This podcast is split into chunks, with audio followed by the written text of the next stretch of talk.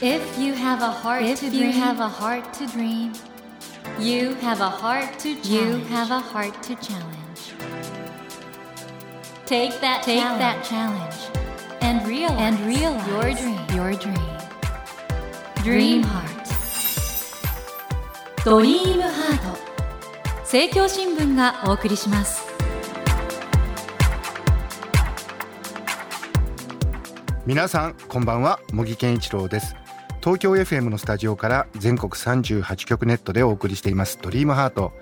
この番組は日本そして世界で活躍されている方々をゲストにお迎えしてその挑戦や夢に迫っていきます。さあ今夜はですねなんかスタジオの中がちょっと華やかな雰囲気になっております。今夜お迎えしたお客様は女優としてご活躍中の南加穂さんです。こんばんは。こんばんは。いや本物ですね。初めましてですね、茂木さん。そしてそのセーターが素敵ですね。はい、あ、そうですか。ちょっと今日寒かったので、もこもこしているセーターを着てきましたが。はい、あの普段着もね、これ番組ホームページで写真で皆さんご覧になれると思うんですけども、はい、普段着からやっぱり女優ってすごいんだなと。それはただのイメージじゃないですか。いやいやいやいや、そんな南さんあの読み聞かせでねすごく大事なお仕事されていらっしゃって、そうです、ね、ずっとだから絵本読み聞かせしてきて、なんか意外と出版社の許諾取るのが大変なんですって？そうなんですよ。コロナ以前はですね、ええ被災地に赴いて、うん、幼稚園、うん、保育園小児病棟なので読み聞かせのボランティアをやってたんですね。はい。それでちょっとコロナで直接出向くことができなくなってしまい配信しようとしたら、はい、配信しようとしましたら、うん、許可が下りないんですよ。まあ、わかりますけどね出版社の気持ちもね。そうなんですよね、そういうもので配信してしまうと本が売れないという考え方なんです、ね、思われてしまっていてそういうこともあって、はい、作っちゃいました。すごいですよね。あの読み聞かせをする本を作るみたいな。そうなんですよ。それでなかなか許可が下りずにリモートの、はい、でどうしようかなってまあいろんな方にお願いして、うん、その友人の作家さんだったり直接作家の方に掛け合ったりしながらですね、はいでももう一冊足りないなっていうところで、うん、そういえば私絵本みたいなものを以前書いたなというのでその頃原稿用紙に書いてたんですけど、はい、それを引っ張り出してちょっと書き直して絵のない絵本として読んだんですリモートで。あ今回ですね講談社から出ています、はい、一生分の抱っこ、はい、これはもともとじゃ絵のない絵本だったんですそうなんです。ままず原稿用紙に自分が書いたものがあってですね、はい、その時でももう「一生分の抱っこ」というタイトルはつけてたんですよね。ほうほうでまだちょっとやっぱり弱いところ書き直しをしてリモート読み聞かせの時にまだ絵のない絵本を読みますっていうので読んだところ結構反響いただいて、ね、結構っていうかこれめっちゃいいじゃないですか。本当ですか？僕も読んであの、はい、後半のあの展開というかこれもちょっと皆さん読んでください。素敵ですね最後ね。あ本当ですか？あ嬉しいです。しかもこの悲しい時は泣いてもいいんだよっていうのは、はい、はい。これ実は小学館から出されてます乙女おばさんの中に書かれてましたが、はい、お子さんが南さんに言ってくださったという、そうなんですよね。まあ私も子供にね、ええ、男の子でも女の子でも泣いていいんだよとはいつも言ってたんですけど、ねうんうん、で私がちょっとあまりにそのシングルマザー時代に疲れ果てて、夕飯を息子と一緒に食べながら、うん。ポロポロとなんか涙をこぼしてしまった時があって、まあ、それはしょうがないですよね。無意識のうちに。辛い時は。そうなんです。その時に私の息子がですね背中をトントンしながら「母さん大人も泣いていいんだよ」って言ったんですよね。それが元になったそうですね。ね。そのやり取りがやっぱりあの随所に出てますね。これ見るともう南加穂さんの人生そのものが詰まった、そして今回絵がダンクウェルさん。このとても大人気の方で。そうですね。若いアーティストさんなんですけども絵本なんですけども躍動感のある絵をね欲しいなと思ってダンクウェルさんにお願いしたんですよね。さあ、はい、そのようにして出来上がった絵本についてこの後たっぷりお話を伺っていきたいと思います、はい、ということで今夜はですね南加穂さんをお迎えして講談社から出版されました絵本一生分の抱っこについていろいろとお話を伺っていきます。南さんこの後どうぞよろしくお願いいたします。お願いします。ドリームハート。まあ、皆さんね南さんのことをいろいろな作品通じてご存知だと思うんですけど、はい、改めてプロフィールをご紹介させてください、はい、えー、南加穂さんは兵庫県のお生まれです。東邦学園短期大学在学中に映画「かや子のために」のヒロインオーディションに応募し主役に抜擢されデビューされました以降国内外で舞台や映画テレビなどで幅広くご活躍中でいらっしゃいます。映画「夢見通りの人々」で第32回ブルーリボン賞助演女優賞第2回日韓スポーツ映画大賞助演女優賞エランドール新人賞を受賞されていらっしゃいます。そして現在はですね AppleTV プラスで配信中のアメリカのドラマ「パチンコ」に出演されていらっしゃいます。またエッセイ「乙女おばさん」など著書も多数出版されており現在講談社より絵本一生分の抱っこを発売中でいらっしゃいます。ということで、はい、この絵本を出す前に読み聞かせを始められたってことなんです。そのきっかけは何なんですか？そうですね。あのー、もともと息子にすごく読み聞かせをしていたんですね、うん、はい。毎晩3冊ぐらい読むのが習慣で、それでまあ息子の小学校とかそういう場所でもボランティアで読んでたんですね、子供たちに。そしてあの3.11以降ですね、はい、避難所よく回っていたんですけれども、震災後。うん、で、少し落ち着かれた時に、次何ができるかなと思って、まあ私にできることって限られているんですが、読み聞かせだったらいつでもどこでも絵本を抱えてね、いろんな場所でこういろんな方とお会いできるなと思って、それで被災地限定で行くようになったんですよね。もともとご著書でも書かれてましたけれども、はい、言葉による表現っていうのが非常にもう好きだったと。好きですね。言葉でこう自分が勇気づけられたり、うん、その自分の支えになったりしていると自分の中ではやっぱり誰かからかけてもらった言葉やそういうものがずっと生きてるので、うん、心が弱っていたり、その自分がこう何かこう前向きなことを考えられなくなっている時は、やっぱり人からの言葉が必要なんじゃないかなと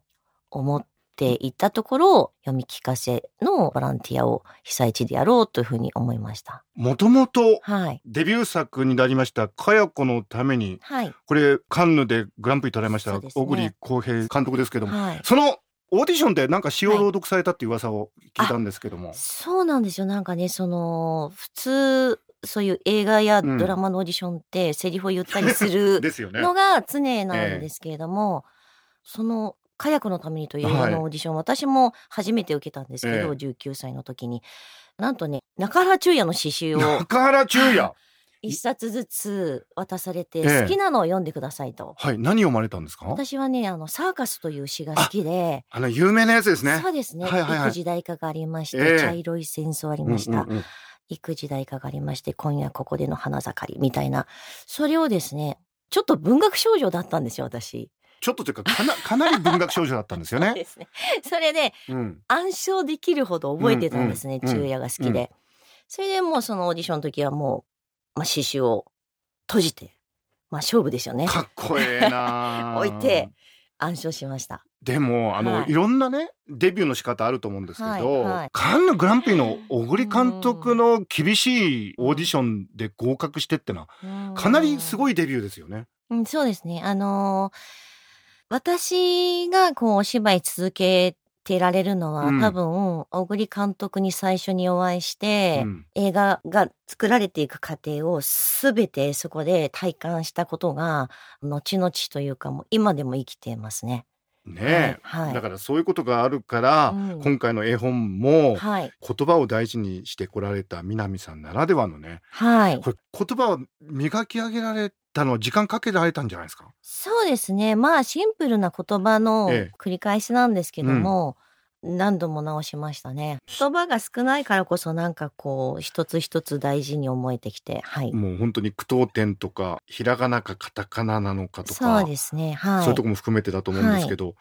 そしてこのダンクウェルさん、本当素晴らしい絵なんですけど、はい、これどうやってダンクウェルさんにしようとしたんですか、うん、えっと、まあ彼の絵を以前から知っていてですね、うん、すごく躍動感のある絵を描かれる方なんですよ。はいはいはい、で、絵本ってまあ言葉から入っていく部分とその目から入ってくるイメージと両方が大事だと思ったので、うん、ダンクウェルさんものすごくイメージが膨らむような、うん、その文字には入っていないその小さなね動物だとか、うんうん、いろんなものを書き込んでくださる方なのでそういう点では飛び出さないんですけど飛び出す絵本のようなね躍動感を望んでいたんですけども本当それ以上の絵を描いていただいたので本当に世界が広がりましたね。これでもデジタルなんですよね。そうなんです。iPad で書かれてるんですでもそれにしてもニュアンスの表現が素晴らしいですね。そうなんですよ。そしてあのこの1ページ1ページの小回りっていうんでしょうか。まあ、構図もすごいですね。ですよね。飛躍の仕方っていうか。そうですね。だからその視点も変わっていきますし、うん、俯瞰から見た絵だったり、その引いた絵だったり。はいちょっとあの絵本には珍しいカメラワークって言ったらおかしいですけど、本当に動いているその映像が感じられるような絵ですね。ね、実際に読み聞かせなさってて、はいはい、反響とかどうですか？大人の方ちょっと涙ぐまれる方が多くてですね。いやこれちょっとっていうか、はい、号泣でしょもうなんかね。あのまあ3歳児以上っていう対象年齢はあるんですけども、はい、3歳以上ってことは大人も含まれてると思うんですよ。なるほど、はい、確かに。そうなんですよ。であの大人になったらね誰かに読み聞かせしてもらう機会ってなかなかないじゃないですか。いやもう絶対ないですね。絶対ないですよね。はうん、はい。でもやっぱり言葉をね耳から入れるっていうのはとてもなんか別の作用があってですね、うん、黙読するのとその耳から入ったものをこう想像するのってまた違う広がりがあって、うん、あの必要じゃないかなと大人にも思ってます。また南さん声が本当にいいですもんね。はい、あの一部情報によると乙女おばさんにも書かれてましたけど、はい、バンド結成したというような情報が。そうですね歌ってもいます。一部情報なんですけども。ですかありがとうございます。だから声はやっぱり独特のなんかありますねニュアンスよくね眠くなる声だって言われて、うん、いやいやそうかな子供だったら安心してちょっと寝ちゃうのかな、ね、はいはい。ところあるのかもしれません、ね、そうですね。安眠効果は実大だと 思ってます。ね本当に今回のこの絵本はそういう意味においては読み聞かせという文化の中から生まれた本って言っていいんですかね、そうですね。私趣味音読なんですよね、うんうん。未だに詩を読んだりとか、はい、絵本読んだり誰もいないところで一人寝る前に自分のためにやったりします。もったいないな、はい、うん、ぜひ皆さん一生分の抱っこを買っていただいて、はい、読み聞かせとか、はいね、自分に読み聞かせっていうのもいいってことですね今。そうですね。自分に読み聞かせはとってもいいです。これはリスナーの皆さんね、はい、いや読み聞かせって言っても読み聞かせる相手いないなといや自分がいます。ぜひ皆さんぼっちで読み聞かせるために一生分の抱っこ、お買い求めいただきたいと思います、はい、えー、森健一郎が東京 FM のスタジオから全国放送でお送りしていますドリームハート今夜は女優の南加穂さんをお迎えしてお話を伺っています。ドリームハート、はい、それにしてもあの声の魅力って何なんですかね？うん。これどうなんですか？あのオーディションの時って、はい。美しさとか立ち振る舞いとか思うと思うんですけど、やっぱり声ってかなり監督見るんですかね？うん、まあそれも大きいと思いますね。うんうん、セリフを言うので、特になんか舞台なんかをやるときは、はい、私声帯もすごく強いんですよ。はいはいはい、だからあんまりこう喉を枯らすこともなく、ええ、声量も出て、うん、だからもともと丈夫なのかなという。なんかアスリートみたいですね。そうですね。まあバンドで歌ったりもするんですけども、うんうん、なんかボイストレーニングを受けたりとか、口の運動っていうものも必ずやりますし、はい、滑舌ですね、やっぱり。うん、うんそういう意味では、あの、日常生活を送っている以上に声帯や腹筋は鍛えてますね。はい。今どうでしょう？あの Apple TV プラスで配信されてます。はい、パチンコこれあの、はい、ミンジンリーさんの、そうですね、えー、原作でもう大変あのベストセラーで、はい、アメリカで。これはあのユン・ヨジョンさんあのミナリで赤いレミの助演女優賞を取られた方も出られてるってことではい、これかなり注目の作品だと思うんですけどそうですね。そういう現場とかだとどうですか、はい、自分の声の出し方とか。うんうんこのドラマはですね、うん、英語、韓国語、日本語と3カ国語が話されてるんです。はい、私は日本人の役なので日本語なんですけれども、はい、でもその YJ さんって私は呼んでるんですけど、うんうん、ユン・ヨジョンさんと共演させていただいたりとか、スタッフがおるアメリカから入ってたりとか、うん、まあコミュニケーションが英語だったりするんで、まあお芝居部分は日本語なんですけれども、すごくこう自分にとっては刺激のある現場で、いろんなその俳優さんたちと共演だったり、その新しいそのアメリカのインディーズのすごく勢いのある監督たちとこうお仕事をさせていただいている中で、やっぱりこの仕事って面白いなって再認識ですね。あの我々もそれこそパラサイトもそうですけど韓国のエンタメすごいなと思ってるんですけどそ、ねはい、んな中でね今そういう英語、はい、韓国語、うん、日本語飛び交ってる中で、はい、どうですか？今回の一生分のダックもそうですけど、ええ、日本語の魅力っていうか音としての魅力とかそういうのって改めて見直したりしますか？思いますよ。日本語の表現力の豊かさや、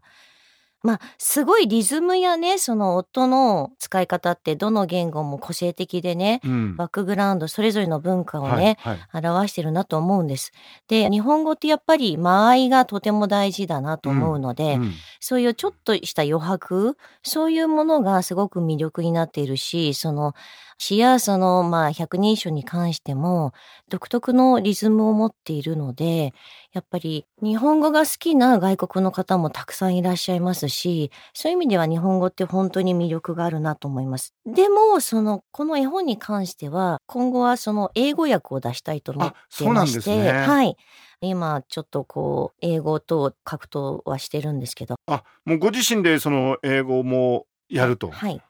いうことなんですね。やりたいなと、はい、思ってます。じゃあ本当に微妙なニュアンスとか、はいはい、またこうやっていろいろそうなんです。英語だとどういう表現になるかなっていうのも楽しみですね。はい、でもこれもし英語で出版されたらその時、はい、改めて外国の、あの読者もちょっと日本語で音聞いてみたいなって思われる方もね。そうなんです。自分に権利があるので、うん、読み聞かせなんてもういくらでもオッケー いいなんですよ。だからその日本語でもそうやって読み聞かせを配信したり、英語版も作りたいなと今後思ってます。はい、ぜひ皆さんこのですね、一生分の抱っこ、ぜひお読みください。ということで、え今夜は女優としてご活躍中の南加穂さんをお迎えして、もう女優プラス絵本作家っていうのをつけたらどうですか？いやー、まだ一冊目なんで。一部情報によるともう続編を準備されてるという噂が。はい、次の作品ももう、はい、ほぼ。ほぼはい。ということは2作目が出たら絵本作家ってそうですね。いますか？はい。その時に取っときます。その時まで。あ、なるほど。もうじゃあ本当にその絵本作家南加穂さんの記念すべき一冊目になります。はい。えー、一生分のタッコについて、えー、お話を伺ってきたんですが、残念ながら、はい、そろそろ和解の時間になってしまいました。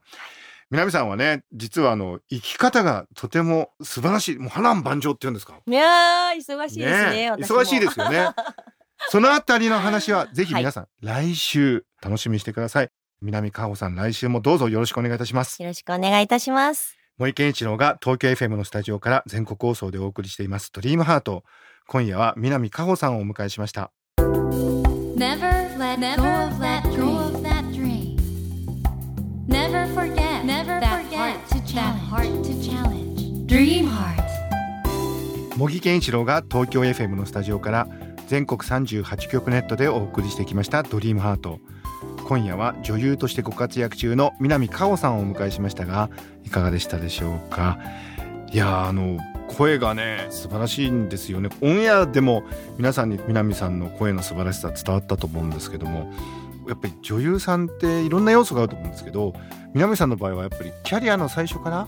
言葉による表現ってことを大事にされてきたということででそれでやっぱり声の素晴らしさがあって天分ってあるんだなと思うんですよね。もちろんその俳優さんによっていろんないいところがあると思うんですけど南さんの場合には声が素晴らしくてそして言葉に対する感受性が素晴らしくてそれがね今回のあの「一生分の抱っこ」という読み聞かせを自分でしたいというそのための絵本として結実したと思うんですけどもやっぱりねそういうふうに自分の個性を生かした表現っていうのが結局一番遠くまで届くのかなとそういうことをですね改めて思う素晴らしいお話でした。さて番組では毎週3名の方に1000円分の図書カードと番組特製のエコバッグをセットにしてプレゼントしています。私模擬に聞きたいことや相談したいこと番組の感想などをお書き添えの上ドリームハートのホームページよりご応募ください。お待ちしております。この後10時30分に音声アプリオーディでドリームハートの番外編番組茂木健一郎のポジティブ脳教室が更新されます。今週も皆さんからいただいたお悩みにお答えしていきますよ。こちらも聞いてみてくださいね。来週も南加穂さんをお迎えします。どうぞお楽しみに。それではまた土曜の夜10時にお会いしましょう。ドリームハートお相手は森健一郎でした。ドリームハート。政教新聞がお送りしました。